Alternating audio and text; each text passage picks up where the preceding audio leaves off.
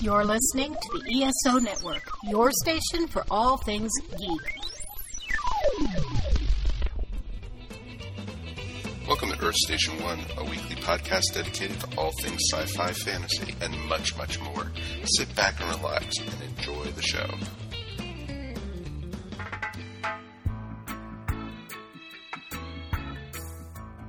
Hey there at home, and welcome to another episode of the Earth Station One podcast. That's right, folks, we're back, and we got a music episode tonight. It's been a while since we've actually sat down and done one of these, and we thought, what better way to spend the summer is thinking about tropical islands and desert islands in some cases, and a lot of radio stations used to do this when I was growing up. Your desert island discs, and you know, what would you be, you know, if you were stuck on an island, what would be the five discs you'd be wanting to hear. So basically, we're changing it up a little bit. Basically, we're doing albums, LPs. It could be anything goes. It could be, you know, a best of album. It could be a live album. It could be whatever the people who are going to be on the show tonight want it to be. And it's going to be a lot of fun to talk about because each one of us has a different taste in music. And I'm sure we're going to be all the way across the board on this one. So I think I think this is going to be interesting to see where we go. And you know what? We got a great crew to talk all about it. Of course, it's a music episode. Our music expert herself, Michelle, is here. How are you? I'm good. How are you? So, what was the thinking behind this? It just popped in my head one day. Really? cool. You're like, we haven't done that. We got. We haven't done that. Let's try it. That's awesome. Well, it is good to have you here, and there's great. It, it took I had a list of a hundred and I had to keep on narrowing it down and cutting it out. Like, oh, but one of these is my baby. It's one of my favorites, you know. So it it really it's was. Tough. It is. So it's going to be very interesting to do. And we got also, of course, Ricky and Bambi from Radio Culture. Hello. Hello. Welcome to the Yeah. show. It's great to have you guys back. It's weird. It's on video now. I'm like, hi. I know. It's like, oh my God, I had to brush my hair, my teeth, and, you know. like- so it's awesome to have you both here. And of course, couldn't do the show without my partner, Mr. Mike Gordon is here. Howdy. How are you, my friend? I am peachy keen. You know, not bad for being stuck on a desert island. Uh, we didn't say there wasn't any electricity because, you know, how would you listen to these discs without electricity unless it's solar powered? Solar powered. That actually was one of my questions on this desert island. Is there a record player? Which desert The, island? the Exactly. professor made one. Ah, Exactly. okay. You made it out of the transistor radio. That's Out it. of out of coconuts and uh and whatever else he used. Palm You mean trees and palm Gilligan's leaves in the back just pet- pedaling away to get the record player going. Come on, That's Gilligan. true. 33 and a third, not a 45. It's That's pretty funny. awesome. It's going to be a fun time to talk all about this. So let's jump in with both feet. We got a lot of albums to talk about, folks. So, Mr. Mike, ready? Yeah, we we each had to whittle it down to five. Uh, before we get to our picks, let me let me ask so, so we can get it, you know, sort of straightened out. Like, what was your Bambi? What was your approach to this? Like, how did you figure? Did you put any rules on yourself as to what to include, what not to include, or anything of that nature? I actually did. I actually kind of thought if I had to put them together, like, you know, it's different if you have just one album that you're stuck listening to. And I tried to wonder is like, is it something I have to listen to on repeat or just when I'm bored out of my mind, I get to put something on? So I actually kind of chose my, my selection based on each other. Kind of, you know, Right. it's, you know, also like, what would I not get sick of? Gotcha. Well, yeah, that makes sense. Yeah, go. absolutely. No. Yeah. And and and to that point too, it's like, yeah, would it be different? Like, obviously, this is just a way of saying these are our favorite albums. But is it more than that? I mean, do you have to put more thought into it because you're actually like taking it like seriously? Like, oh, I'm really stuck here, so I'm not going to pick this album, even though it's one of my favorites, because I've already got X, Y, and Z, and I need something else to fill that hole, right? Yeah, or there's also the what could uh what if it all went away, I would never get to listen to these albums albums again. So w- would I pick one of these so that I would get to listen to it? Right, right. Uh, uh, Ricky, what about you? I know you've given it a lot of thought on on the ride home. Yes, uh, it's a long ride. In fairness, It has to be a long ride. It has to be. um, well, as I mentioned earlier to you guys, I didn't know if best of albums were were counted, uh, which they are. I'd they also can be sure I'd also wondered about soundtracks. Mm. soundtracks Sure. as well, live albums or compilations. Michelle asked me if uh, multi-disc uh, collections gonna- were included, box sets were included, that kind of thing. And I'm like, you know what? We leave it up to you guys. So You know, would it be like it could be an instructional video on how, or a, uh CD on how to survive trapped on an island? Sure. Although, although that's that's a little bit taking the spirit of the idea a little bit too far. I think. I, I find it hard to believe that you would want to listen to that over and over and over again. I don't know if it meant survival. well, okay. Yeah, maybe depend on who was doing the voiceover, right? Yeah. If it's how to get off the island as narrated by Neil Gaiman, I think she Oh, could listen to love that Yeah. over and over. it was like Yeah, I think Pee-wee if- Herman or something. oh my I think it was it was the phone book. Listen to Neil Ga- by Neil Gaiman. Right. She could listen to Oh. that too. are those awful voiceover things on video memes where they just have the robotic voice? Oh, it's like Ah. nails on a chalkboard. Yeah, yeah. Uh, Michelle, what, the, what any more thought that you gave into it as well in terms of how you decided? Because you, you, like you said, you, or like I said, you asked me about box sets. Was that something that you were prepared to include? Yes. Because some box sets have five discs. No, just kidding. That's it. You only get one. No, just kidding. Just kidding. That's it. You're done. Uh, It's it's the Water And- Boys forever. and it does kind of depend. I mean, you know, if you're talking about actual like CDs, I know for the kids today, they're like, you know, what are those? Uh, but or vinyl, it can be different because you know, like, um, the the number of discs can vary depending on your format. So I guess it doesn't really matter. It's just a matter of uh, what you what you consider something that you would want to bring along to listen to, whether that be a collection or an actual concept album in this day and age of streaming where people are just getting their tracks randomly it seems like it doesn't i'm glad to see that that's still a thing mike any any last words on how you configured your list as far as uh how you went into it Oh, I like I said, I started with a list of a hundred different CDs and albums, and just started narrowing it down. You know, it's like okay, you know, and it literally came down to like five of my children, which you know basically was like, okay, which ones are am I going to listen to? Which had the most effect on me, and that I can listen to over and over again, and not just get sick of it. Also, because that's a big thing if this is, you know, I'm on the island by myself, you know, and it's not like all of us are on the out on the, you know, island together, you know, we're gonna, you know, you're supposed to be there all by yourself and basically listening to what your only five CDs or albums or, you know, MP3s that survived the boat wreck that, you know, stranded you on this island. So, so, you know, and how much coconut milk you have left to survive with. So it's, it's true it's true if it's fermented man you can oh yeah. take that to town And then you find the pirates rum, so it's okay. You know. all right. So um and uh yeah it'll be really interesting to see too if there's if you guys noticed any themes in in what you picked and and whether or not uh they have anything in common or not. So so let's get to it. Uh michelle since it was your idea we'll start with you. What is uh the first uh, uh, disc that you are taking to the island? Without any need for thought, with no question at all, it is Queen a Night at the Opera. Queen a night at the opera Yeah. excellent excellent pick uh queen is on on i knew queen would be on your list I'm not Oh, going yeah. to surprise anyone. No. why why uh why that particular album why Uh, put that particular album from queen It has 39 on it. It has the Prophet song on it. It's the first one I ever heard and bought. It is it is always my my sentimental favorite and I could not do without it. awesome. Awesome. Yeah like i like i said i'm not surprised the queen and queen would probably any queen album i think well maybe Eh. maybe not anyone but almost all of them. But uh actually on my list my short list i had a few queen albums on my short list. Uh so uh yeah i don't think you can go wrong with a lot of their albums. So. Probably only uh one or two. yeah, there's probably one that you wouldn't put on your list ever, and I have mine on my list. So- but uh, that's for another day. All right, uh, Bambi, how about you? What's uh, what's your, what's one of yours? Uh, Pump by Aerosmith. Mm. Really awesome. Good one. That is yeah. a good one.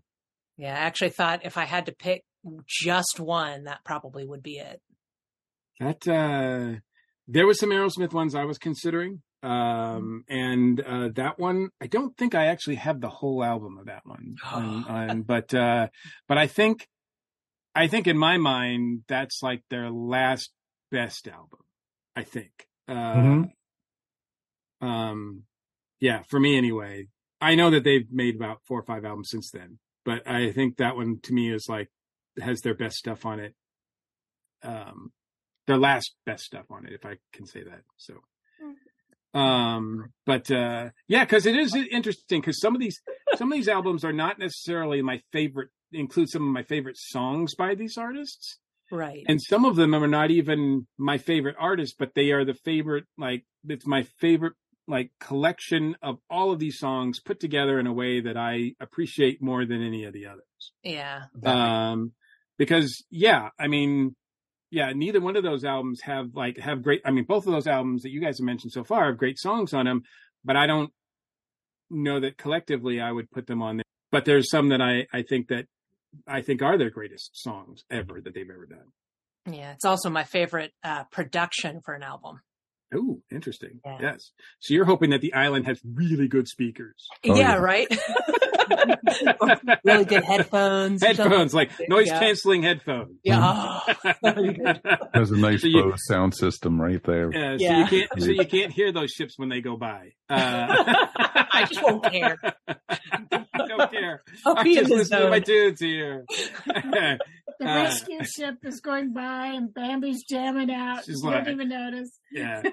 Uh, uh, Ricky, what about you? What's your what's your first one? The first one was easy. The first one for me just instantly was no question about it.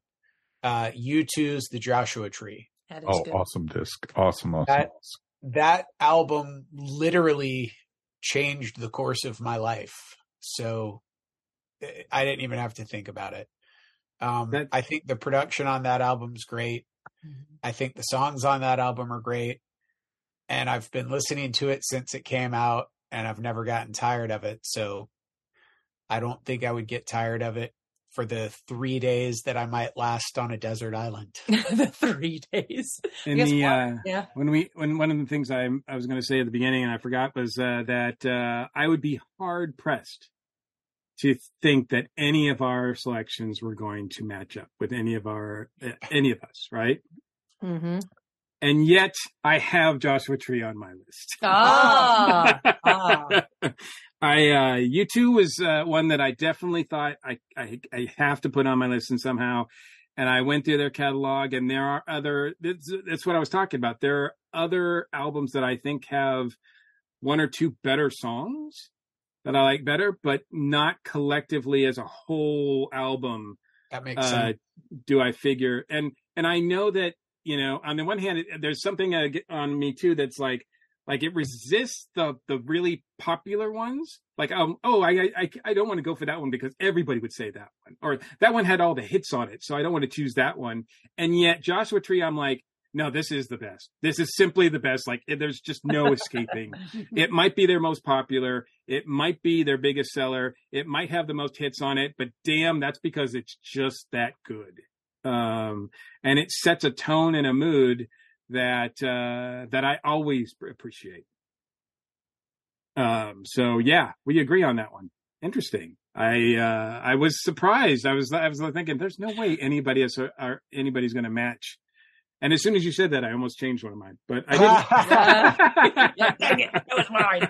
I'm like, nope, let's go with it. Mike, what about you? All right, mine's going back to 1968, and it mm-hmm. is the Beatles album. It is otherwise known as the White Album, The White Nice. Album. which is a very interesting album for me because it's the least Beatles album that there ever was because they basically all created the song separately from each other. It was the least collaboration. And, but for me, it's also one of the, it's a double disc and it is every song I know by heart. I know all the words. I know, and it's one that you just could listen to over and over and over again.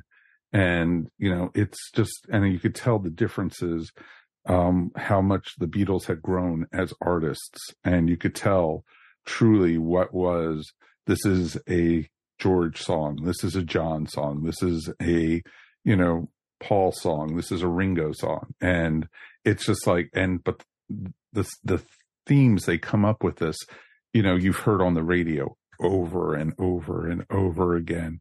And it just, it's just so good. And it just, it spreads like, you know, you listen to it and you could be in a down mood. And then all of a sudden Helter Skelter comes on. It's like, okay, I can skip to them now and everything. And it's just, it's just awesome. You know, so many other songs on it. Bungalow Bill, Ob-La-Di, Ob-La-Da, you know, and it's just, it's so much fun for this album. And it's just, it's one of, for me, it's one of the, the Beatles at their best and everything, which is kind of surprising because they just came off of Sergeant Pepper before this. And which a lot of people for the longest time was considered one of the best albums ever made. Oh. Ex- extremely so. But I also wanted I wanted to be greedy and get as much Beatles out there. I, I, was gonna I was gonna say, ooh, the first double album. The first uh, your, double all disc. five of your albums going to be Beatles albums. we'll see. Far I was gonna my say. friends. Man, you'd really have to like not only love somebody, uh, in- in- an artist in particular, but not but hate everybody else. If I were to pick one artist, Yeah, but it's So- it, to me, it's just such a great album. It is. It is a great album, and uh, yeah, that one was one that I came across, and I was like, "Hmm, maybe, but it yeah, it didn't ultimately make my list, but it's a good album for sure. But yeah, because like even when William was born, we played as William was being birthed, we played Blackbird in the delivery room and everything. Wow. So, Wow.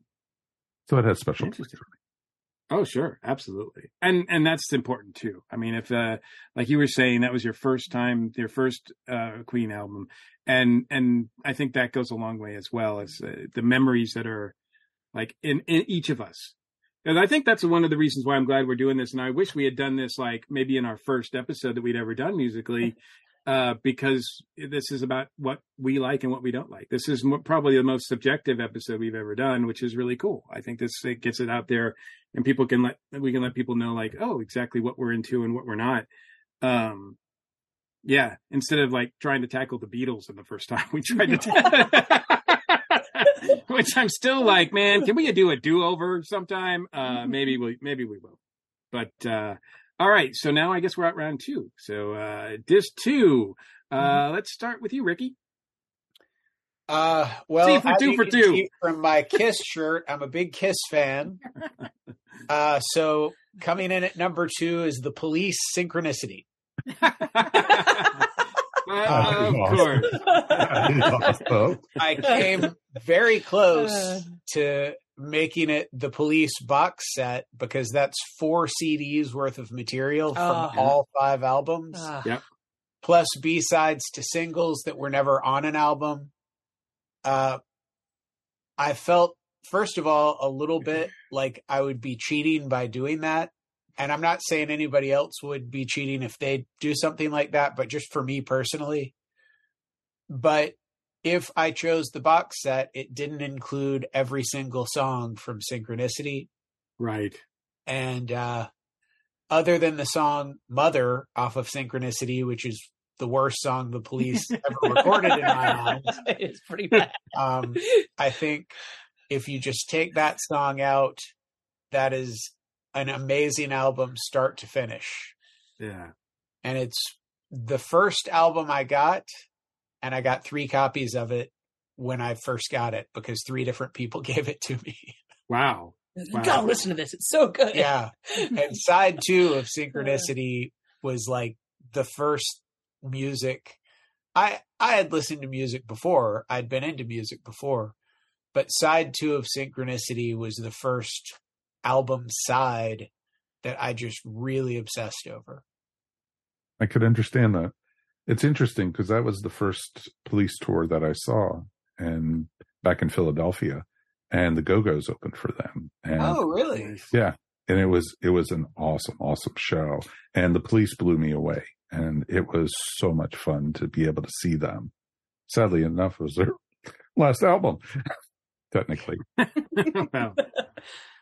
Yeah, that's uh that's that that's a band that uh yeah. It wasn't the last time they toured, but man, it probably should have been.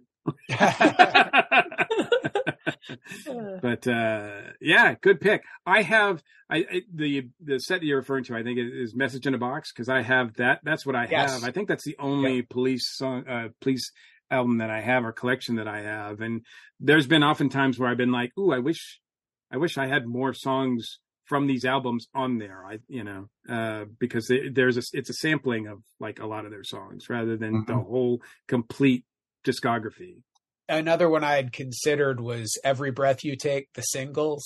right If right. I was going to drop it down to one disc, I Uh-huh. had thought, well, maybe that would be the disc. But again, then I'm missing a lot of the songs off of Synchronicity. Yeah, and you're probably not even hearing the best version of the uh um which one is? What's the one he remade on that one? Uh, Every Breath You Take. Was that it? No, I think it was um Don't Stand So Close to Me. Oh, you're right. You're It's right. such a Okay. horrible Yeah, version don't stand to- so close to to me. Yeah, and he I guess the plan was to do all the songs that way and but the band was like, "No, we're not doing that Sting." So So, all right. So that is, uh, yeah, we, well, we don't match. We're not two for two. Ricky and I are not two for two. So, uh, so, uh, Michelle, what's your next pick? Um, staying in the uh, mid to early 70s, an absolute masterpiece, Goodbye Yellow Brick Road by Elton John. Oh, Oh, yeah, that's a great, great, great album. I Yeah. absolutely can't argue with that choice. Yeah, that's a good one. hmm So, uh, for those people who might not be familiar with it, why, why is that one your pick? Is that, what does that have on it that, Um, it had a ton of singles. It had the title track. It had Saturday Night's Fight for Fighting. It had, um, oh God, I'm blanking out because there's so many songs, but so many songs that cross so many genres. The production is just pristine. The amazing drum sounds, the backing vocals that just shimmer like water on a lake. It's just, just glorious from pretty much start to finish. And, uh, I've always loved it. mm-hmm, mm-hmm. yeah. Uh, and, uh, yeah, it is a great album by a great artist that, uh, I don't know gets a, well, I mean, they made a move about him, so I guess he gets enough credit. I guess.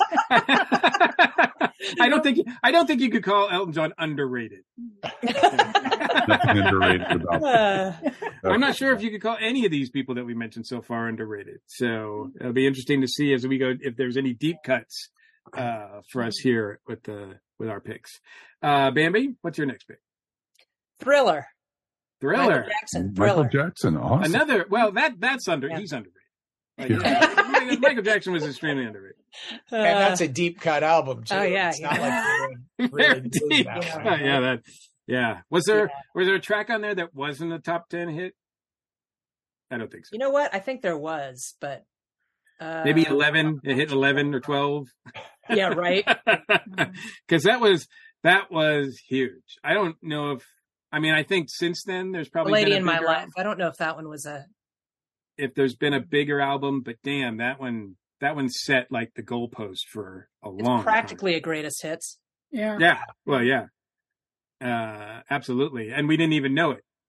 As Yeah. it came out, we were just like, oh yeah, these are yeah, that's another hit. That's another hit. That's another hit. And the title track is cool as well. Great videos, of course, with all of those songs as well. Mhm. Um, I know that uh, I, I after Michael Jackson passed away, I remember someone I seen an interview with someone saying that you know while he was alive, especially the last few years that he was alive, there was a lot of and there still is a lot of controversy around him, which has probably hurt a lot of the music, a lot of the music sales in particular. But now that he was, had passed, it seems like the songs can be free. The songs are free of him now. The albums can exist on their own now, uh, at least have a better chance. Um, I don't know. Do you feel that that's true? I don't know. I guess maybe different generations aren't aware of it. You know, they don't have that stigma. So yeah, I guess I could see I could see that. Because at the time, I mean, we didn't know, right? So I mean, there, Yeah. we were oblivious to a lot of that stuff. So so at the time, we were just taking it for like this is really cool music. Yeah. Yeah. Yeah. It And- still and- is. It really is good music. And yeah, so it's probably hard for hard, harder for us to shake that off. Uh, even uh, it might it might not be for some people, but that might when they hear his name, might just instantly go ew. You know. Yeah. that's yeah. it. At I the time, that I just thought he was weird because he only wore one glove. I Yeah. guess it was just one sock. Everybody could relate to it. Who's a lazy dresser? What can you say? exactly, exactly. He lost one glove, and the rest is history. He left one on the train, and he made Yeah. history. You, you It's know, in the dryer somewhere. Check the link. app. the lip trap. A really odd thing about not odd, but the album before Thriller, Off the Wall, Off the wall. Mhm. Oh, It was huge. by yeah. the normal standards that we lived by until Thriller came out, Off the Wall was a huge, huge record.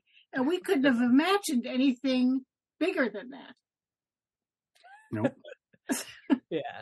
Yeah. So, I mean, because he he that's when he crossed over, right? Because I mean, he was kind of already crossing over, but I mean, he really crossed over from into into the pop charts with that Mhm. one. Uh, and then Thriller, he just blew every chart away. like I just, it was crazy. Uh, even the country and western. It's just amazing. Uh, uh, Mike, what about you? What's your next pick? Uh, mine is going to be a best of albums. Actually, it is The Cure, staring at the Ah. Oh, yeah. and it i i was discovered i discovered the cure back in 1984 and my senior year of high school and it was interesting because i was dating this girl who was a punk rock person and i had heard of you know i had heard of the clash i had heard of a lot of the different brit bands but i had never heard of the cure before and she had pictures of this guy with hair out to here and everything on her refrigerator and posters. And it's like, who is this guy? And she says, You've never heard of the cure? And it's like, No. And it's like, I've heard of the cult, but not the cure. And it was like, and so she said, Oh, you're in for it. And she played me, um, kiss, um, I think it was, um, one of like Japanese dreams or something like that. And it was just an amazing, amazing album. And I fell in love with the band. And I, there was not a song by them I didn't like. And it was awesome. And everything they put out after that, I started picking up, of course. And just, and, you know, just going to finally see them in concert not too long ago was just amazing for me. But, you know, having, when they came out with the best of, you know, staring at the sea, and it was just like literally every song was like everything I loved, and it was just great. They, they literally took, you know, everything and, you know, and it's like when you listen to the Smiths, half the time you want to put a gun in your mouth. Where when you listen to The Cure, you were like, these are lullabies. These are folk tales. These are true adventure stories. And that's what I loved about The Cure. You know, Robert Smith is all goth and everything and out there, but he is a storyteller and everything. And that's what I fell in love with. And that was pretty awesome about it. And The Cure, there was nothing out there like The Cure. And that's what closest to it was like Siouxsie and the Banshees and everything. Which, Yeah. yeah, They seem to be popping up everywhere now too. you know, Exactly. uh, Robert Smith used to be in Siouxsie and the Banshees. Well, He was exactly. for a little while. Yeah, after he quit the Cure and then went back to the Cure. Exactly. yeah. Like they, yeah, they, they, uh, they did a lot of that. And, uh, yeah, I was lucky enough to discover, discover the Cure pretty early on in the early 80s as well. And, uh, they didn't make my list. That They came close, but I, like you, Mike, I couldn't, there's so many great songs, but I couldn't think of an album together that just wouldn't like, like, uh, as you said, the Smiths kind of want to make you put it, put a gun to your head. Well, in my mind, the, the, the Cure kind of want to make you just sort of slit your throat very slowly. not to say that that's a bad thing. I was Did you- like, did- man, It's just a bad thing. It's not that it's a bad thing because you just want to like. not that it's a bad just- thing. You're that just like you just want to kind of slit your wrist. go, But in a good and- way. and lull yourself to like you know to oblivion, listening to this, especially like you know, um, disintegration uh, or something like Yeah. that. You know, like I mean, it's beautiful, absolutely beautiful.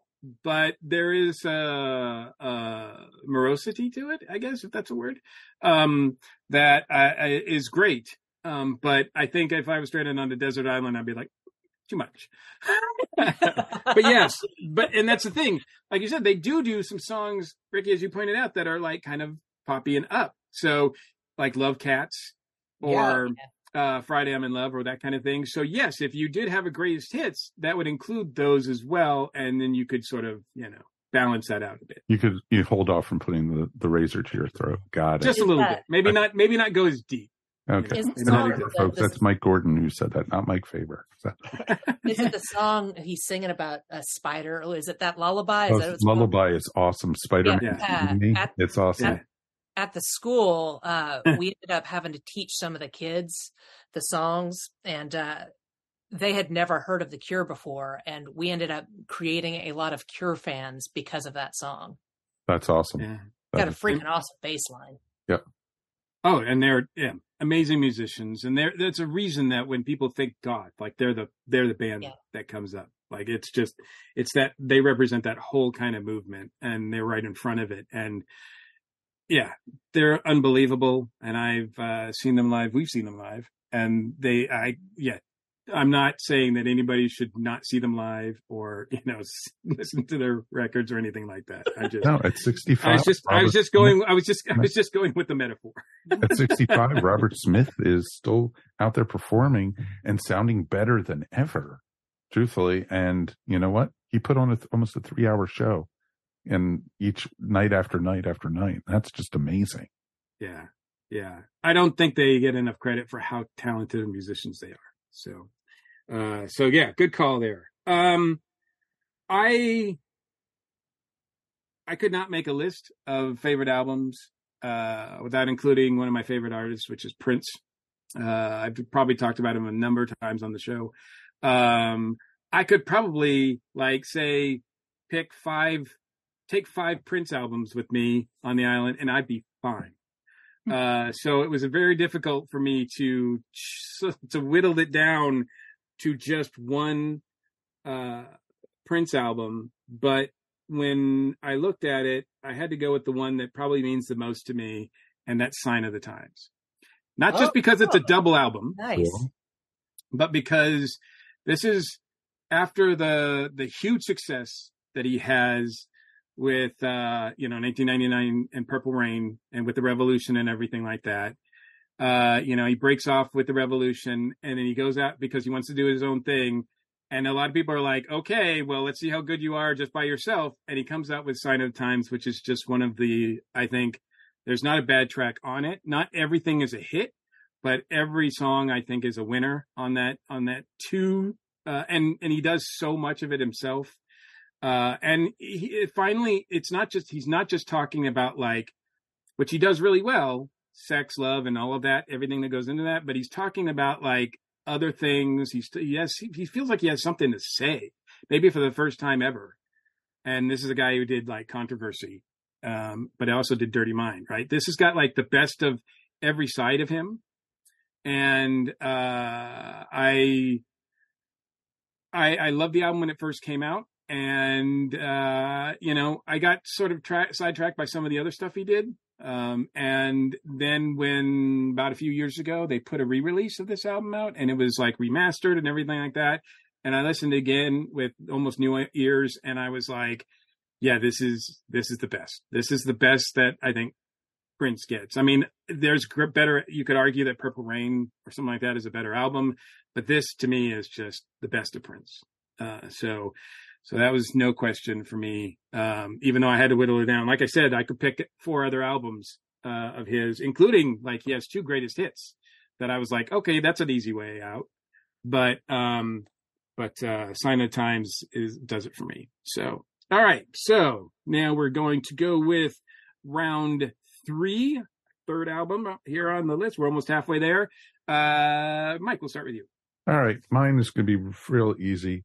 In the late, I guess, '90s, um, small little movie by Quentin Tarantino came out called Pulp Fiction, and had Mm. one of the most amazing soundtracks. Literally, starting with Dick Dale's uh, "Misirlou," and it is just awesome. You know, literally, and I love how they, you know, literally put in cuts of the actual text from the movie and everything into the soundtrack. That's So they open with it. I love you, honey bunny. I love you. You know, so it's pretty amazing. And, you know, they have the Statler brothers counting, you know, flowers on the wall. They have, you know, cool. They basically have, you know, get down, get down, jungle boogie. And, you know, it's just really awesome. But then they also have Urge Overkill's, you know, Girl, You'll Be a Woman Soon, which is a Neil Diamond remake they made for the movie and everything, which is pretty amazing. And it's just, you know, you know, Dusty Springfield. And it's just so many amazing, amazing artists on this. And that's the one thing I always love about a Quentin Tarantino movie is the soundtracks. And Yeah, what was this yeah. movie called? Yeah. It was called um um the It's Gimp. one of his more obscure The ones. Gimp. Yeah, that's it. So Pulp History? Exactly. It's Pulp it's pretty awesome. Pulp Friction. That's right. Pulp friction. Exactly. Do you recommend the movie or just the soundtrack? Just the soundtrack. The movie uh, worst. One of my favorite movies ever. So it's it's it was just it's one of those soundtracks, you know, you could just if you're again, if you're in a grumpy mood or something, put this on and it is just smooth all the way through, which is awesome. Absolutely. Absolutely. Yeah. Soundtracks are, and yeah, that he's, Tarantino is definitely one of the best, uh, gatherers of music, uh, for his soundtracks. I think almost every single one of his soundtracks is a winner.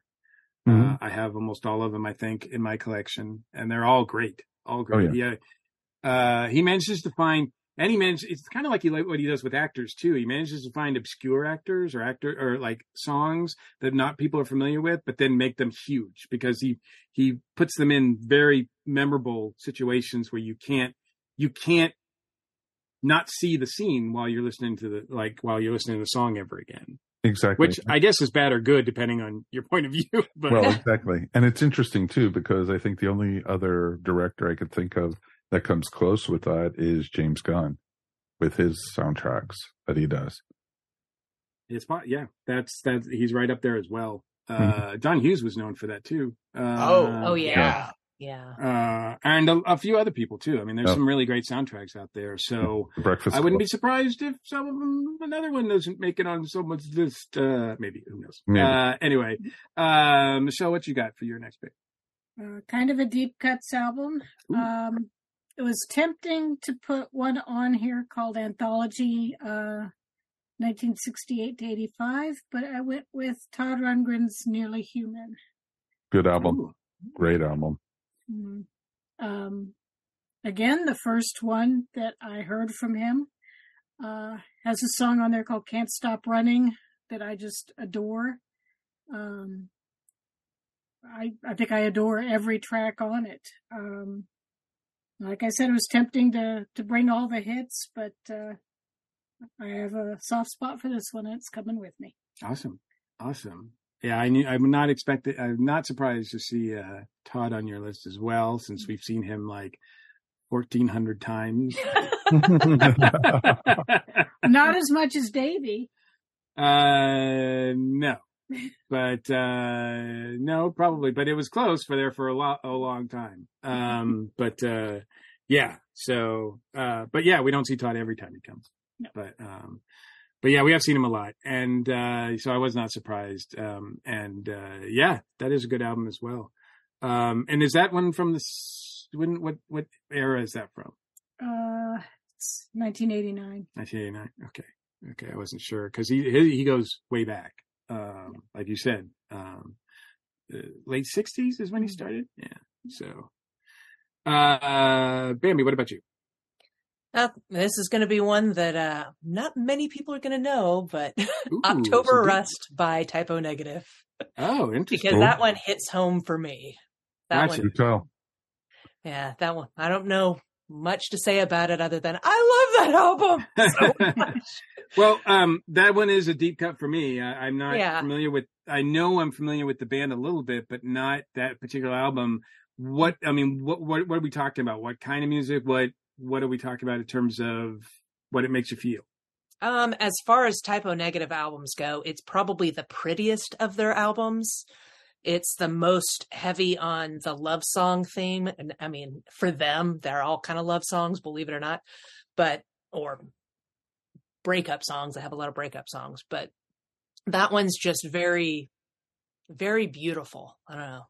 I don't- Secretly, some of the songs are about his cat. Uh, yeah, well, yeah, that's a lot of them actually. Like one of his songs on Bloody Kisses is about his cat. he said nobody wants to wants to hear a six foot eight guy crying about his cat, so he turned it into a love song. Awesome. yeah, but That's very cool. That's very cool. Um, I uh, for my next pick, um, this is sort of you can sort of consider this a soundtrack album in a lot of ways, and this is one that I went like back and forth, back and forth. This was probably my pick that I was like, you know, in 15 minutes it would be something else. Uh, but um, I love, but that doesn't. That's nothing against the album because I love the album a lot. I have played this album a lot, um, and uh, it is actually a Queen album, Mm, and it is uh, the Queen album, uh, a kind of magic. Cool. It is uh, got the, uh, the the title, uh, not the title track, um, but most of the songs on there were written for the movie Highlander, uh, Yep. the first Highlander movie, um, and uh, the uh, the the song that is first appears on on the album is from the movie Iron Eagle. So a lot of the tracks on here are uh, related to movies, but it's not really considered a soundtrack. Um, uh, but it's um, each one of the band members contributed, um, and it's just a lot of very powerful music to me. It's one that I crank up to eleven, so to speak. Um, and uh, yeah, it's not. It, it, I could have gone either way on on about three other Queen albums too. Um, but my love for Queen came a little bit later than yours.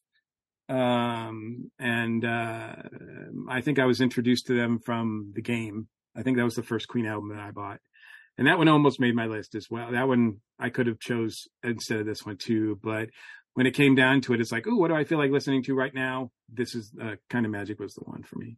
Cool. I'd like to say a little something about that album. Sure. My father and I saw Highlander in New York City. And that was before I was really into music. And my father and I both loved the soundtrack so much that we spent years trying to find it.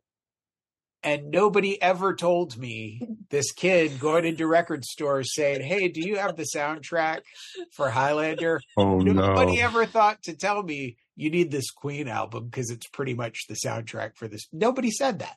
Wow. So my father and I never found that album. Oh. Wow. The uh I know that there was a imported album for Highlander that did contain come, some of the tracks on it. Um but that was one that I didn't find until later and it was more ex- way expensive because it was imported.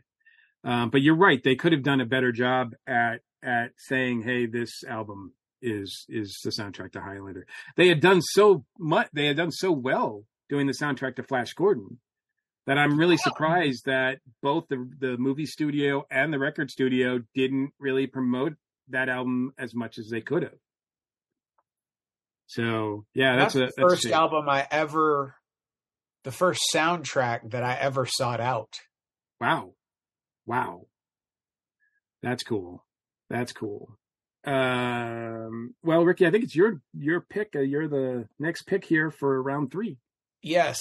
Um, this one was a very, very close neck and neck between uh, two Pink Floyd albums. Mm. Um, Wish You Were Here and Animals. And uh, I I think I'm gonna have to go with Animals, Okay. But by the time this show is over, it might be Wish You Were Here. right. Whichever one I pick, I would regret not having the other one. Now, uh, um, uh, we have est- have we have we established that there's uh, weed on this island? Because because Pink Pink Floyd is definitely one of those where you're like, okay, is there weed on the island? Because that you know that would fit, yeah, right? that has no bearing on my decision at all. I'm, I'm sure it does. Um, so why, why that that why that al- in, album in particular by Pink Floyd? Uh, both Wish You Were Here and Animals are albums that were kind of go to albums for me throughout high school and college, just when I felt overwhelmed. And they were kind of calming, I guess. And I imagine if I were stuck on a desert island, I would be a little bit overwhelmed. and I would probably want one of those albums to listen to to just kind of mellow out. Ah, I thought you were going to use it to like to scare the wildlife or something. Yeah. the uh yeah i mean i love floyd and uh they were big uh when i was growing up i think the only floyd album i actually have though is the wall of course right so that's one everybody has right Actually, I think I might have all of them. that doesn't surprise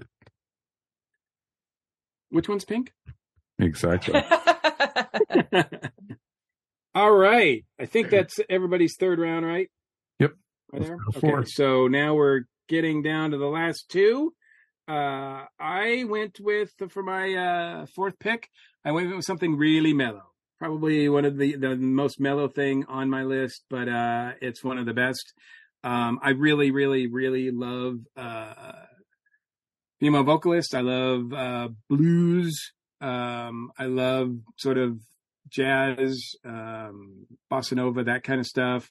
And this might be one of the most recent ones too. That's the other thing too. I was really hard pressed to find some recent stuff that would make my list. But this and this doesn't this isn't even that recent really. It's about i don't know 15 years old now or so maybe even 20 uh but it is um the first album from Norah Jones come away with me Oh, wonderful album. Wonderful. uh She's like silk. Listen, it's her voice is just so amazing. i listened to this album and i said i have just fallen in love with this woman I, I have I've fallen in love with this album. I've fallen in love. Period. I mean, it just it's just like a dream. It's just like a beautiful, lovely dream. Uh, it's so well done. It was so well made, and what an outstanding first album to come out. Uh, and uh, yeah, so that's uh, that's my pick for round four. Uh, what have you got, Michelle? Well, it's called Soundtrack, but it is not a soundtrack. Uh, it's Soundtrack 1978 to 2019 by Midge Ure.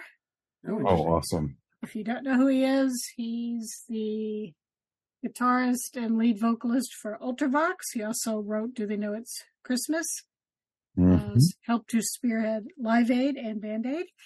Um, double double CD still leaves off one of my all time favorite songs, which is something called Just for You. But I had to get my maximum midge, so this crams in Ultravox and midge, and So this combines uh, his music from different Yeah. uh, eras and different bands and solo solo. solo solo albums, Ultravox, some Japan, um, some collaborations. So yeah, maximum midge. Maximum Midge. Hmm. Awesome. That's very cool. Yeah, we're getting into some more obscure stuff now. I mean, not mine was, but Right. but uh Bambi, what's your next pick? Pretty Hate Machine by Nine Inch Nails. Oh, Ooh, wow. Good album. yeah. Great. Yes. Nice. I have something angry on that, uh, you know, island. Uh huh. Yeah, that, that's That's- that's some anger there. when you're trying to crack open that freaking coconut that won't open because you're really thirsty. you could you could really crack some firewood uh, with that with that album. Yeah, that's that's pretty awesome. Yeah, I'm glad Nine Inch Nails made the list because uh, we got a lot of Hall of Famers, uh, actually rock and roll Hall of Famers that we've uh, mentioned so far. But yeah, they are. That's incredible, awesome. Uh, Ricky, what about you? this album to me might as well have been a greatest hits album. It was the Doors' first album. Oh, it's Mm. Because even though they had a lot of hits later, obviously. The first album, I like just about every song on there. Mhm. And uh, I I thought about greatest hits Doors albums, but they would surely leave off some of the ones that I I really like from that first album. And they'd probably include the one that I like the least from the first album, so I might as well pick the first album. the uh I think that's one of the few times that one of us has selected an album that was produced and released bef- way before we were born. Um, so how did you discover this album and the, and the band? Uh, I don't remember the first time I was aware of the Doors. They're um they're one of those bands that it kind of feels like they've always been around and I guess for my entire life they've always been around. but um I think that that was the first album I I had by the Doors and every album I got after that I felt kind of like yeah this isn't as good as that other one. Hmm. so uh they were a band when i first i first got that album i remember thinking yeah this is a good album. And then maybe i got another doors album and i thought that other one was better. So I, it made me want to go back to the first one again and that was like every time i got a doors album. And they all had great songs but they all also had songs that i wasn't as into. So I'm I guess lucky I I found that one first just because and it, it's probably in high school somebody just was talking about different bands I should know about and the doors popped up. But uh the first real band that I was in was heavily influenced by the doors. Cool. and uh the singer who wrote most of the songs for this band that I was in Jim Morrison was a huge influence on him. So I kind of feel like I was in a, a band that was like a knockoff of the Doors Hmm. as my first real band. So I think that's part of why they mean so much to me is because when I started learning how to play music with other guys in a band, that was sort of our template. Gotcha. Very cool. That's awesome. Uh, eh, I noticed when I was going through my most of my albums too. It's amazing to me how many times I selected uh, a band or an artist's first album, and even though some of the albums that they came out with afterwards, uh, I, I liked a lot of songs from them, but it's amazing to me how many first albums I was like, nope, this one can't be beat. Nope, this one can't be beat. No, I mean, in the case of the one I just said, Norah Jones, I liked her a lot of her other subsequent stuff, but man, that first album, uh, there's something about sometimes. I mean, I guess when uh, you know when the first album comes out and it's and everything is magic. It's Well- not to say that it's diminished later, but there's something about a first album that just is so special a lot of times. You know, a lot of times bands have had five years to write their first album and Yeah. six months Yeah. or or a Less. week to Yeah. write their second That's a album. good there's point. also that need to get whatever it is out, and once it's out, then it's just like, how do I capture that magic again? Yeah, I think Right. though, really, it's just you have so much time to work on that first Yeah. album. You may have written three times as many songs as you needed, and you're picking the best of the songs. And then for that second album, maybe there's a few that didn't make the first album that you already had written. But a lot of bands have said by the time they got to their third album, they had three weeks off of tour that they had to re- Yeah. write, record, and release an album, and they didn't have anything left that was any good. And so they just felt pressured and rushed.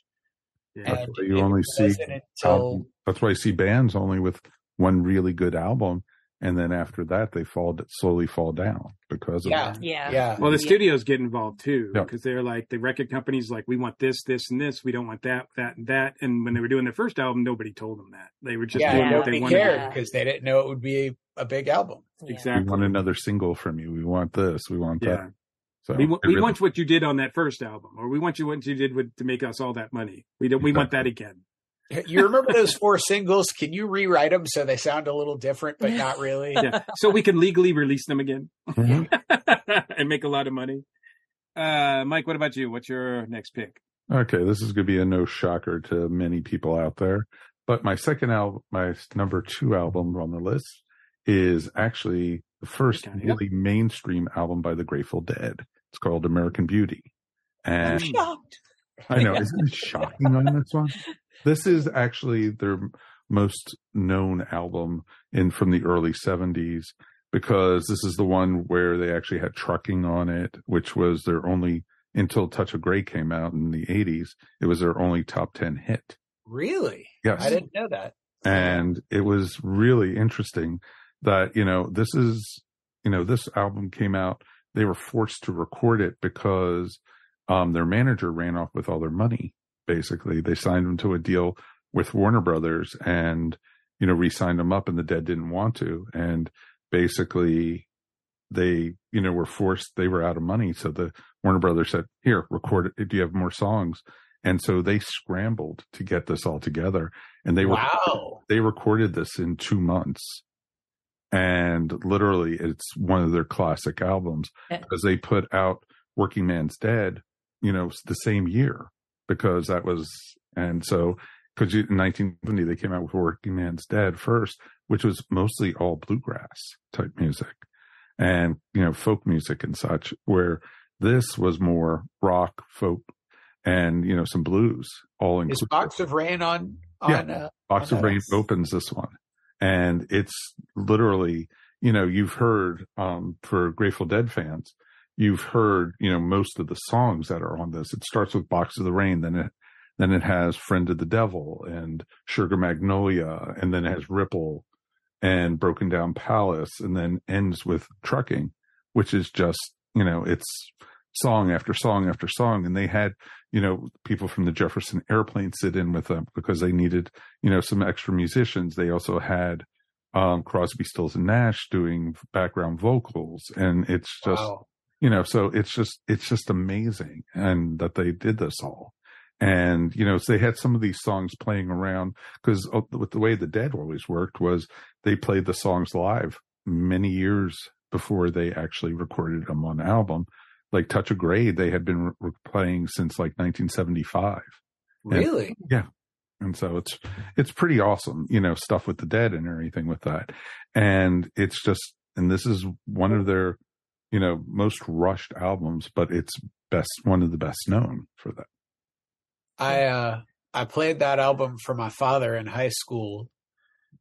He he heard the band name and was like, I, I'm not interested in listening to this at all. mm-hmm. And I played it for him and he said, This is not what I was expecting. This is really good. exactly And I, I think he was expecting Metallica or Black Sabbath or something. Yeah. But hmm exactly you know grateful dead you know oh my god that's heavy metal no no no, no. far from it so i'm glad the Quite island the opposite. hot on it so we're fine so it's cool Yeah. Well, you know, I mean, there might be patchouli on the island as well. So. oh well there's no power so you have to have something so. exactly. you only have to wash in salt water. That's true. exactly so but yeah so no this is and tr- to me it's like one of those albums i could just listen to over and over again out of all the dead albums you know there's a couple other ones that are just as good a lot of their live stuff but this is amazing and then you know what they went into like with europe 72 right after this and, you know stuff like that which is pretty cool Yeah, very cool. Um, all right, we're gonna close out the the fourth round, uh, second to last, and uh, this one was uh, when I was looking. I have a weird, weird journey when it comes to my uh, history of listening to music back uh, for most of my life, but there was a time in the early '80s or so where if people asked me what uh, kind of music I li- listen to, I said I like music without words um, which is not entirely true, but it was a, very much true uh, because I listen to movie soundtracks a lot, and uh, and classical music too. But I miss I listen to movie soundtracks. I think most of my record collection was movie soundtracks, movie scores to be precise. Uh, and uh, the the key guy that was part of the, my collection was John Williams. And the soundtrack, so I had to pick a soundtrack here, and I don't know, maybe it's just because of the way movies. Not, no, it's not. There's no other song I think that moves me more hearing live than the theme song to Raiders of the Lost Ark when it's played by an orchestra. Mm. And and uh, I mean Michelle can attest to it. We saw John Williams. I've seen John Williams conduct it twice in my lifetime. I've been that lucky. Um, never with the London Symphony Orchestra, but with other orchestras, and it's just as powerful. It's my, my in my opinion, it's the best movie theme song ever written. But the rest of the soundtrack is so solid too. I'm constantly like, if I listen to the soundtrack, I can picture what's going on uh, in on the screen in my head because it matches so perfectly. Um, there are theme songs to all the characters. There's a theme song to the Well of Souls. their theme song to places, to set pieces. Uh, Marion's theme is one of my favorite love themes that's ever been written. Uh, I think it's just a brilliant soundtrack, um, and I had to include at least one soundtrack on this uh, out of this five. And there's no, in my mind, there's no better one than Raiders of Lost Ark. It took a long time for them to release a actual complete soundtrack. The one that we had for decades after the movie came out was just just uh, random songs put together and called a soundtrack. It wasn't actually music cues from the movie, but uh, they finally did put together a, a, complete one, and that's the one I would select. But um, the other one is solid too because it's just great music. Uh, and I was, and as I mentioned last week when we talked about the new Indiana Jones movie, I was glad that uh, that John Williams was able to come back one last time to do that music because he's the it, he's the best at it. So. Good choice. Absolutely, thank you. Um, and uh, yeah, so I have a soundtrack, not quite a, a soundtrack that you were talking about, Mike, but I had a soundtrack on there as well. All right, so our final discs uh, that we're choosing, and I, I, I don't know. To me, I'm not going in any particular order, uh, so I haven't really counted up or counted down. But uh, Mike, I, I understand that you're counting up, so I'm kind of curious as what the is at the number one spot because I think you made, spot. you've you've been you've been counting up. I think. Oh, I have.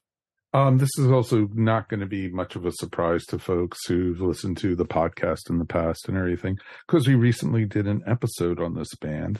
We're talking Murmur by REM is my number. Mm. Oh, yeah, that's a great one. album. And yeah. it is, oh, the, yeah. it's the first official album because Chronic Town was their EP that they put out first, and that just celebrated their 40th anniversary. Oh God, I feel old.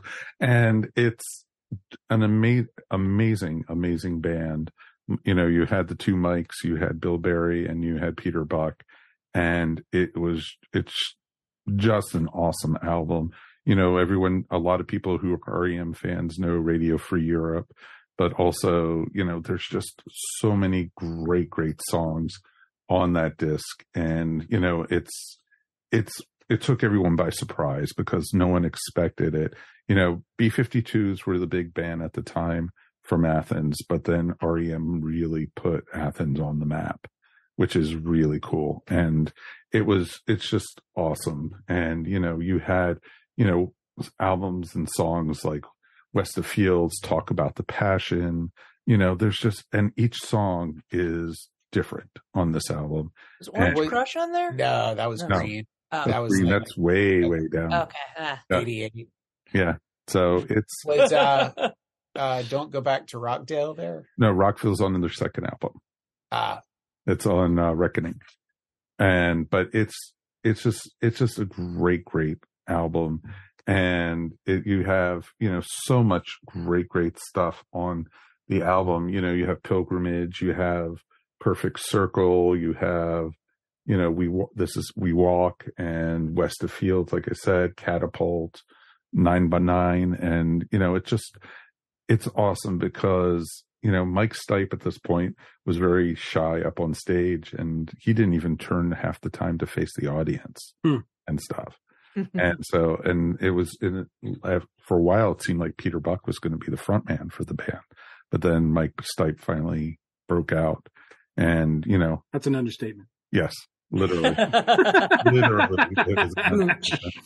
our, our friend Sue, you know, because Judy and uh, Sue were at at uh, UGA at the time, and um, Sue had such a crush on Mike Stipe, and everyone kept on saying, you're not his type. Don't Uh, and everything. So it was it was always interesting, and you know, it's the stories you hear, and you still hear them to this day about you know REM playing in an old church, or REM playing here, or you know at at the pool hall, or in the football field, or you know, and it's just like, and people, it's awesome, and it's it's Athens folklore, and it's pretty awesome.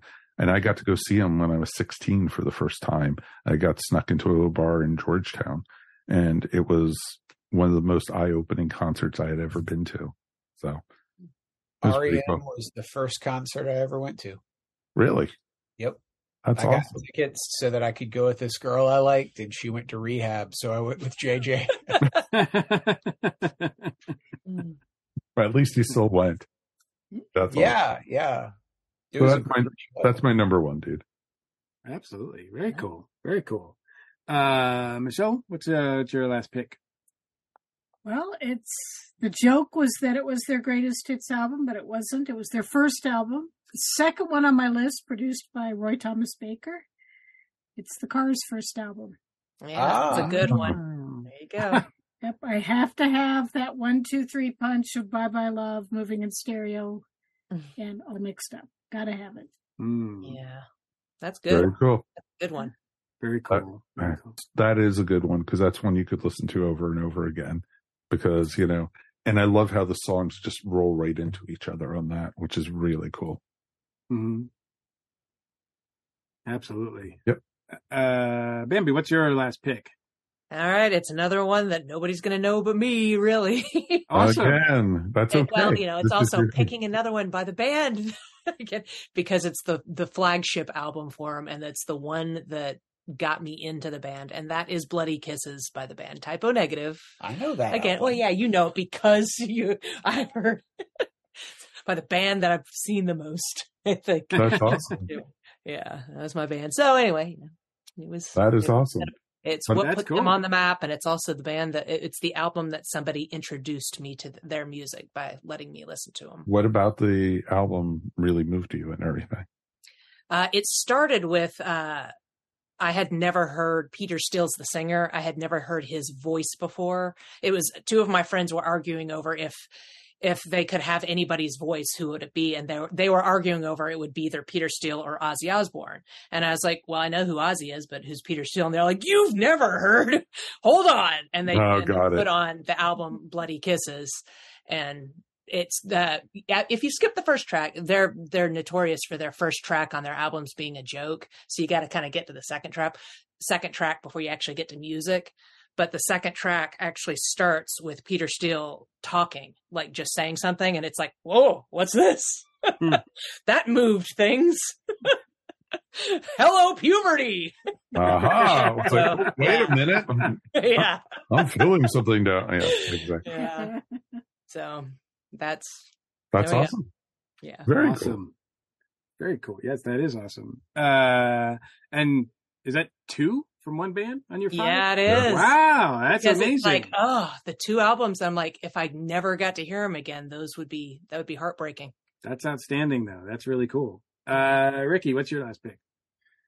Uh, just to clarify, I started with number one. The Joshua Tree was my number one. Gotcha. Synchronicity number two. Um, We're all going all different directions in life. it was Yeah. difficult for me when I got to number five. It was difficult for me after number two, honestly, but it was difficult for me by the time I got to number five because there were just so many albums. And that's why I thought maybe we were doing a top 10. uh, so Casey. it's um it, it's one this is one of four that it very easily could have been but i'm gonna go with yes is tales from topographic oceans. Awesome. Awesome. Awesome. it's uh i don't even think it's a lot of yes fans favorite albums by yes No, but um it's a good album though. it's a double album.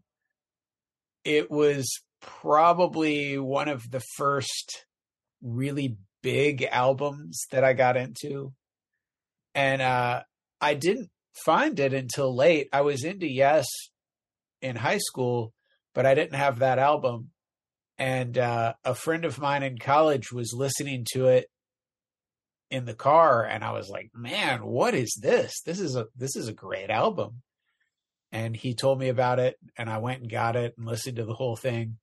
I like the entire album. It's just uh, it's so big. It's such a big album. Um, I have you know four other albums or three other albums that it easily could have been at number five, but I'm going to go with Tales from Topographic Oceans. Sweet.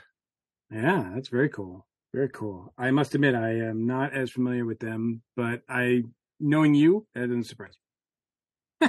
it, uh, there wasn't a single. There was no single. that's cool. Are they? They're in the Hall of Fame, aren't they? Yes, they are. I figured. Yes. Yeah. Um, my pick um for my last track or my last album is uh maybe can people can could consider this a cheat it might be yeah it is a compilation um and it's multiple discs and uh but i couldn't go any other way um and this is uh sound and vision by david bowie ah. um cool. i was looking i was looking at um all the early bowie stuff that i love so much from uh, Space Oddity to Heroes to Ziggy Stardust and all of that, which is so amazing. I just found it difficult to select any one of those in particular. And Sound and Vision is not a comprehensive, uh, complete discography of that period, but it's got a lot of tracks. And what to me is amazing about it also is that it's, I think it stands on its own. It takes the tracks and actually puts them all in together in a way that you're not automatically thinking of the next song on the original album uh, that is going to come next. You're not going, oh, that just feels wrong because it's on, it's not on the original album. Instead, this collection just feels right, and even it's got different, it's got B sides, it's got different versions of songs, which I've learned to love.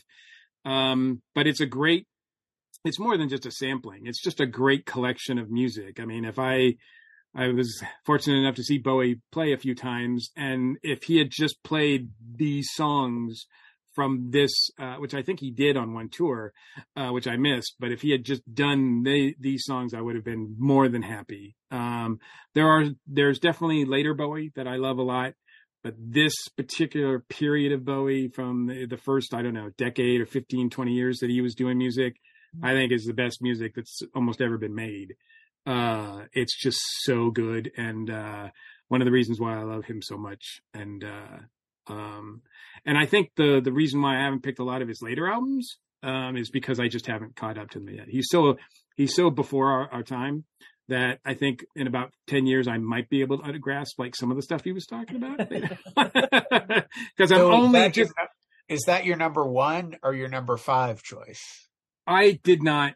I did not. I, I oh, did not rank them. I did no order. Yeah, okay. I just, I just, yeah, I just went in order. Um, and the fact that uh, when you select, when you said, uh, I was wondering if I was going to do them in any kind of order, but then once you mentioned Joshua Tree, I'm just like, well, I'm going to piggyback off that and then screw my order because I'm just going to go with whatever I have here. Uh, because yeah, it's hard for me to rank any of these over the others because you know, they're it's it's yeah. it's all a what am I in the mood for? And they're all great, right? They all are just great. This is great music that we're talking about here. And I think all of us have picked, uh, have picked music that, you know, if we're stuck on an island, not so bad. it's not going to be so bad. Um, and, uh, I, I haven't missed anybody, right? We're all done. We're all done. We're all done. Any, any I found it really difficult when I was listening, when I was picking mine to pick something more modern. Most of the stuff that I picked is stuff that I've discovered, music I discovered in my teenage years in the 80s. Um, mm-hmm. Did you guys find that as well? Because I, I, just found that like, I just feel like that's the time where music made maybe, maybe for me, most of an impact. I have a couple of my honorable mentions, which we'll be doing in a little bit for our YouTube people. So a little hint for people to be watching us on YouTube. Hint, hint, nudge, nudge. Uh, that we'll be talking about in a few. but um, I have some that are probably within the last ten years or so. So Yeah, there's a couple of ones that yeah I picked as I, I've chosen as well that are from the past 15 year, or so years as well. But nobody, but it wasn't. But they are not the the the ones that hit me at that age. The albums that have hit me like when I was a teenager, those are the ones that have stayed with me. And I feel like I look. I'm over 50 years old. If I'm not sick of those albums by now, I'm probably never going to be. right? Okay. I had I had one that came out since 2000 that I it was one of the contenders for number 5 on my list. Yeah. And uh I mean if you ask me my list tomorrow it might be number 5. But yeah, I mean, yeah. If you ask me this tomorrow, I, my five would be a little bit different too. I think uh, there are some things that are probably going to be the same no matter what, Mm-hmm. but they're all going to be in contention. Um, these the ones that I mentioned today. And uh, any other observations uh, that anybody else got when they were making their lists? I love how it was so different and everything. Yeah, we only had one match. Yep. And that was surprising. And I almost bowed out of it. I was like, oh, I can't pick that. Ah. I'm gonna go with uh, Unforgettable Fire. No, just kidding. You know that, that one would have been a great choice too. Absolutely. And well, there was a couple other there's a couple others too. It's certainly not their yeah, not their only great album, that's for sure. Right. But uh anyway, well cool. Well, I hope this helped a lot of people uh if they are going to planning to be stranded on a desert island at some point. I hope this uh helps them select maybe their playlists. Um or if uh if there's certainly songs on here or albums that people have not familiar with, uh I hope they, you know, connect to them through Spotify, streaming, however they're getting their music, or buy them on vinyl. Because I think every single one of ours is available on vinyl. Uh, I even own some of mine on vinyl uh, back in the day, and I still have them. I think uh, some of them anyway. Uh, but uh, yeah, it's a lot of fun, guys. I'm glad we were able to do this and uh, talk about these are some of our favorite stuff. Awesome. Let's take a quick break and we'll be back to close out the show.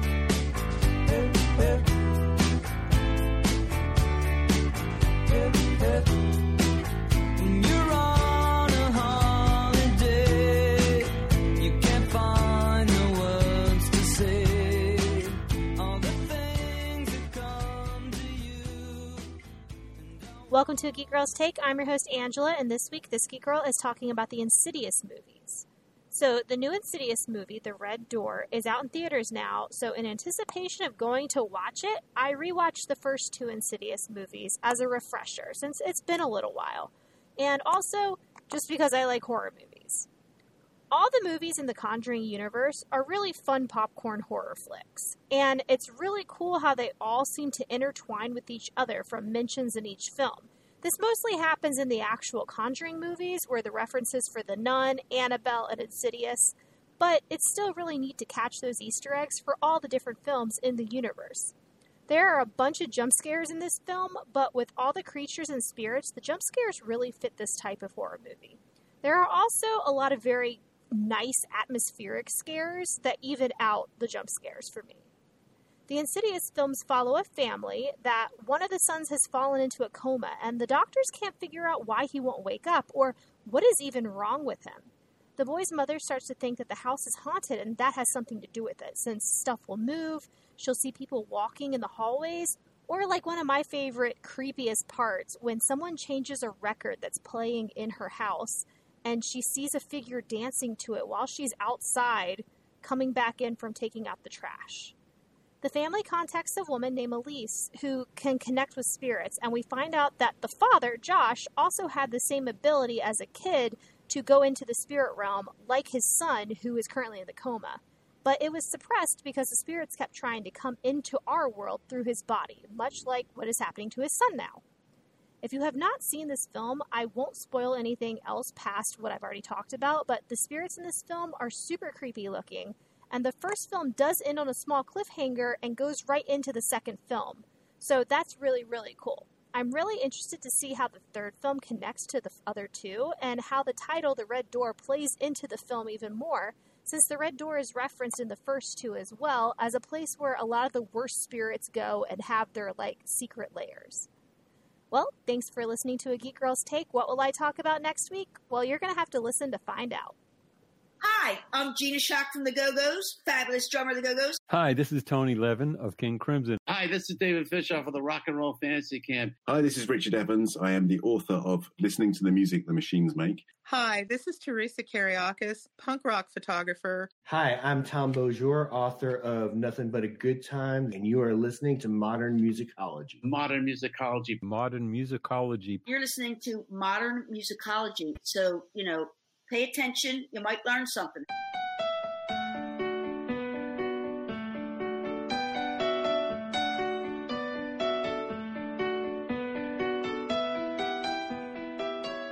So that's going to wrap up another episode of the Earth Station One podcast. Let's thank Ricky and Bambi for being here tonight. Thanks for having Yes, us. Thank you. Meow meow meow. Anything you guys want to promote? Do you have any uh, shows or anything, or point you to the website or anything? Bambi? yeah, like, like I don't know. You asked me, I'm like I don't know where we are until I check the like the calendar. Facebook. yeah, we're on Facebook. Uh, Radio Cult on Facebook. So that's probably the easiest. I usually I try to post every all of our shows there, but yeah, sometimes Oh. I get slack.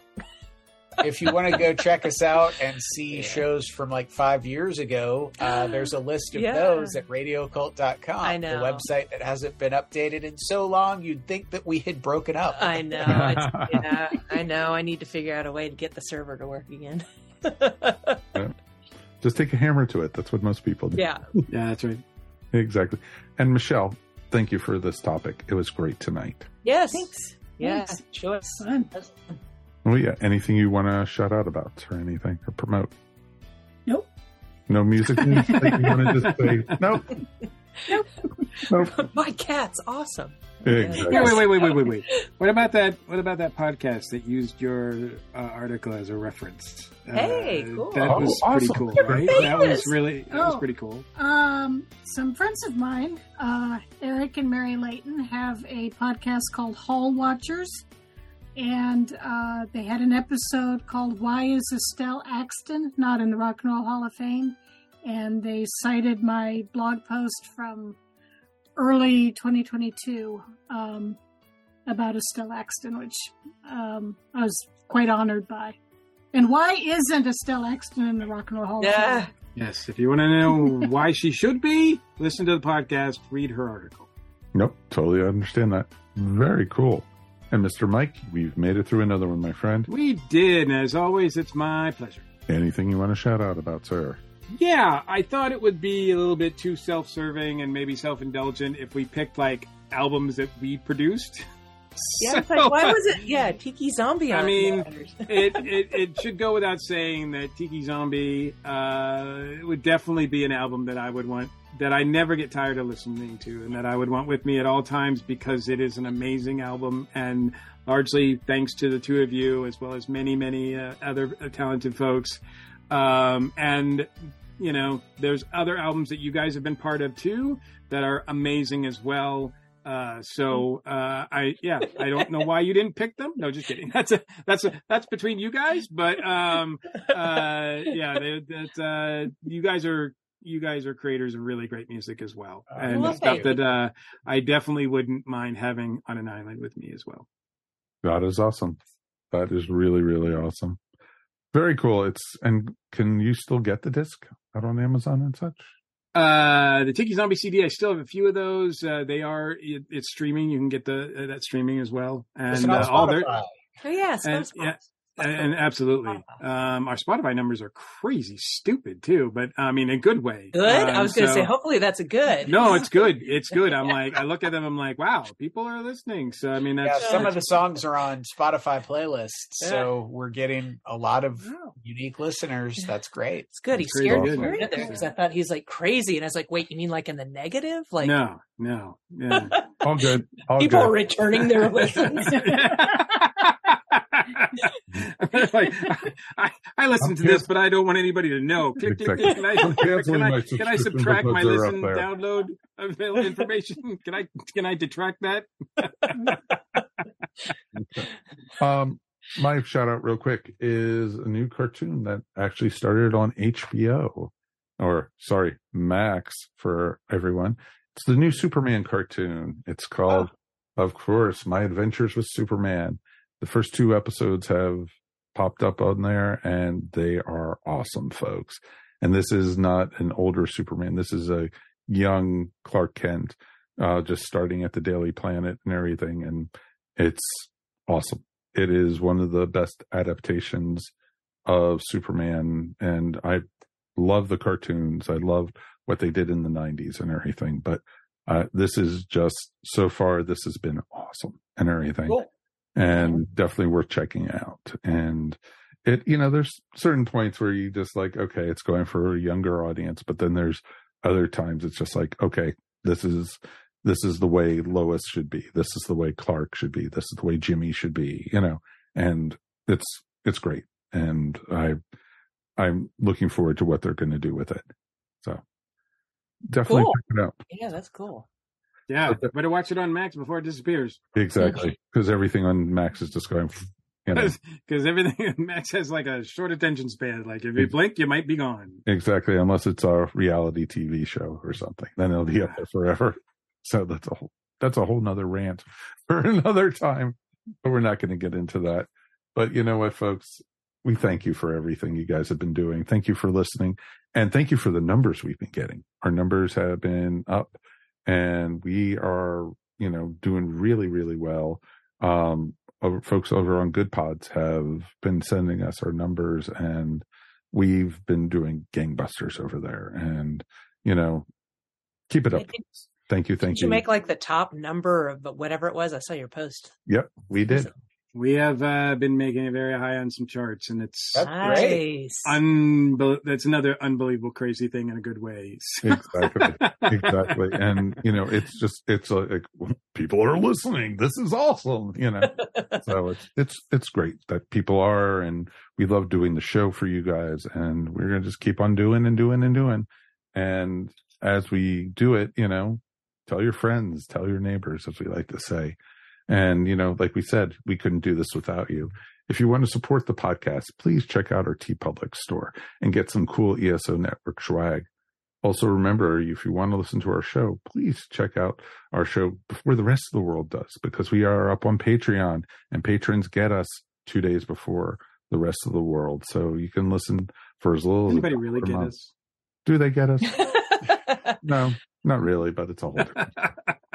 And- but They can help- try. They can try. They get a few extra us. days before everybody to try to comprehend. Well, exactly. Nobody really gets us. They try to figure us out, but they don't get us. So, you know, it's, but that's a whole thing. But you can check us out at patreon.com slash ESO network. Want to thank our patrons for this week.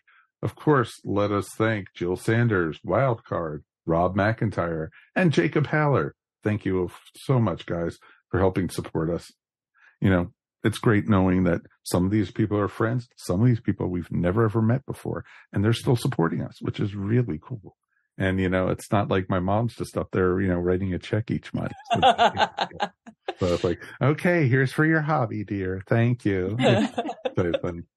We want to hear from you guys, of course. Please write us anytime at feedback at earthstation1.com. Remember, you could also find Earth Station One wherever fine podcasts are found. And of course, Earth Station One is up on YouTube now. That's why we're doing the video portion, folks. And you know what? Thank you for watching. Our subscription numbers are still going up. Want to get to 100. Then we want to get to 200. I want to get to that magic 1000 number because that's when you start making money. So it's pretty cool. Yeah. So, you know, we're figuring out these algorithms real quick, folks. So definitely tell your friends and tell your neighbors, like and subscribe and ring the bell if you get a chance. We'd really, really appreciate it. On behalf of myself, of course, Mr. Mike Faber, Mr. Mike Gordon, Michelle Borg, Ricky Zero, and of course, Bambi Lynn. Thank you guys so, so much for listening. We'll see you here next time on Earth Station One podcast. Listen to some great music this week and enjoy some desert island treats if you get a chance. We will see you soon. Peace, and we are done. Bye. You've been listening to the Earth Station One podcast, a show by fans for fans. If you enjoyed the show, please subscribe to our show up on iTunes or wherever fine podcasts are found. While you're up there, please rate us and remember to leave feedback. It would greatly be appreciated. And remember to tell your friends all about us while you're at it. Earth Station One is available on most social media sites where you can join some really great topics or chats. Help support our show by shopping through our Amazon.com link or purchasing very cool ESO Network clothing and merchandise at our Tee-Public store. Links to both are found on the top of our ESO Network webpage. Become a patron of the ESO Network by backing us up on Patreon for as little as 25 cents a week. Go to patreon.com slash ESO Network to sign up. We want to hear from you. Please write us at earthstation1 at esonetwork.com or call us at 404 963 9057. Thanks for listening, and we'll see you next time here on the Earth Station 1 podcast. Peace, and we're done. This has been a broadcast of the ESO Network. Be part of the crew and help support our shows by donating to our ESO Patreon or by shopping at the Tee-Public store, which can all be found at www.esonetwork.com. The ESO Network, your station for all things geek.